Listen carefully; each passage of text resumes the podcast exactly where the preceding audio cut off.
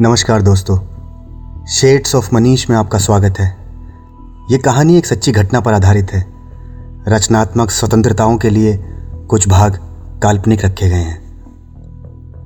तो चलिए शुरू करते हैं कहानी दी एंड और अगर आप मुझे फेसबुक पर सुन रहे हैं तो मेरा पेज लाइक करना मत भूलिएगा।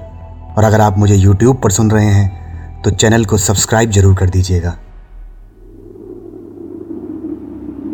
उस दिन हवा तेज चलने की वजह से खिड़कियाँ आपस में झगड़ रही थी। बादल बरसने के लिए बेताब थे और कड़कती बिजली किसी कमरे में खराब ट्यूबलाइट की तरह जल बुझ रही थी। आज दफ्तर में सिर्फ़ विपुल ही बाकी बचा था। बाकी सब वक्त से निकल गए थे। वो अपनी कॉल लिस्ट में डायल किया हुआ सबसे ऊपर का नंबर बार बार मिला रहा था। पर फ़ोन कोई भी पिक नहीं कर रहा था। और उसकी बेचैनी बढ़ती जा रही थी। उसने फिर एक बार नंबर मिलाया।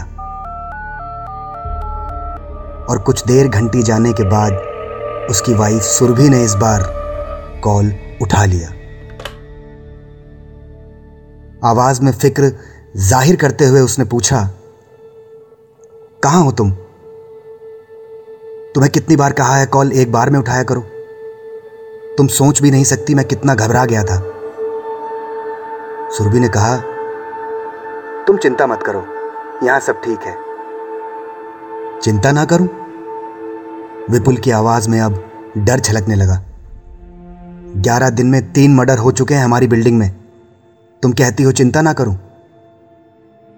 जब तक मैं ना आऊँ, दरवाजे खिड़की अच्छे से बंद रखना। किसी के लिए भी डोर मत खोलना। मैं बस निकल रहा हूँ। ऑलमोस्ट चालीस मिनट में घर पहुँच जाऊँगा। तुम फ़ोन अपने पास ही रखना। विपुल भागकर ऑफ़िस की सीढ़ियाँ उतरा और पार्किंग में जाकर गाड़ी स्टार्ट की और घर के लिए निकल गया। उधर बिल्डिंग में लोग तीन मर्डर से बहुत घबराए हुए थे। कुछ लोग तो घर खाली कर शिफ्ट भी हो गए थे।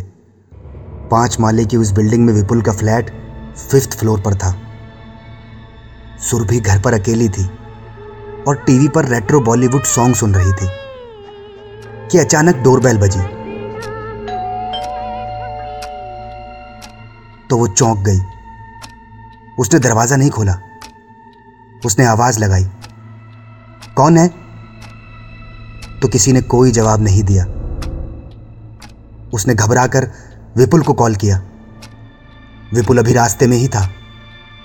उसने सुरभि से कहा, वो दरवाज़ा ना खोले, चाहे कुछ भी हो। पर सुरभि ने डरते डरते डोर होल में से झाँक कर देखा। तो एक डिलीवरी बॉय हाथ में पार्सल लिए खड़ा था।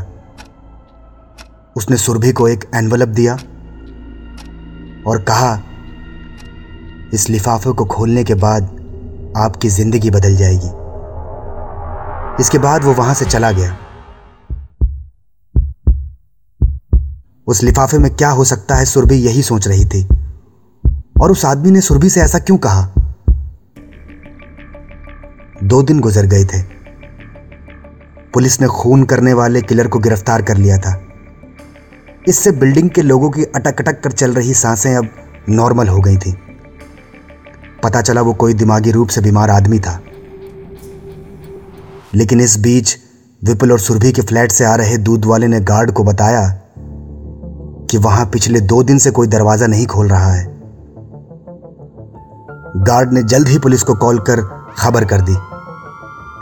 पुलिस फ्लैट पर पहुँची और डोर बेल बजाई। लेकिन कोई नहीं आया। थोड़ी देर कोशिश करने के बाद जब किसी ने दरवाज़ा नहीं खोला तो पुलिस ने दरवाज़ा तोड़ दिया। पुलिस जैसे ही अंदर एंटर हुई, फ्लैट का नज़ारा बेहद डरा देने वाला था। घर की लाइट्स बंद थी। सिर्फ़ एक लैंप जल रहा था। फर्श पर बिछे कारपेट पर विपुल की लाश पड़ी थी। लाश की गर्दन और छाती पर बहुत गहरे घाव थे। जैसे किसी ने तेज धार चाकू से उस पर कई बार वार किया हो। और वहीं लिविंग रूम में रखे एक सोफे पर सुरभि की लाश पड़ी थी, जिसकी कलाई से बहुत खून निकल रहा था। और सुरभि की गोद में एक लेटर रखा हुआ था। पुलिस ने जब वो लेटर पढ़ा तो वो भी हैरान रह गए। जिसमें सुरभि ने लिखा था कि उसे विपुल के दूसरी औरतों से रिश्तों के बारे में पता चल गया है। उसने लिखा कि वो विपुल को बहुत चाहती थी। माँ बाप से झगड़ और अपना शहर छोड़ वो सिर्फ़ विपुल के लिए ही आई थी। सबके खिलाफ जाकर उसने विपुल से शादी की। लेकिन वो जिसे सब कुछ मानती थी, उसने ही उसके साथ धोखा किया। हो सकता है मेरा ये बदला लेने का फैसला समाज के लिए सही ना हो, लेकिन मेरे लिए यही न्याय है। मैं कभी नहीं सोच सकती थी कि मेरी और विपुल की कहानी का दी एंड इस तरह होगा। तो दोस्तों, ये थी कहानी दी एंड। उम्मीद करता हूँ कि आपको पसंद आई होगी। जल्द मिलूँगा आपसे एक और नई कहानी के साथ। तब तक अपना ख्याल रखिए। नमस्कार।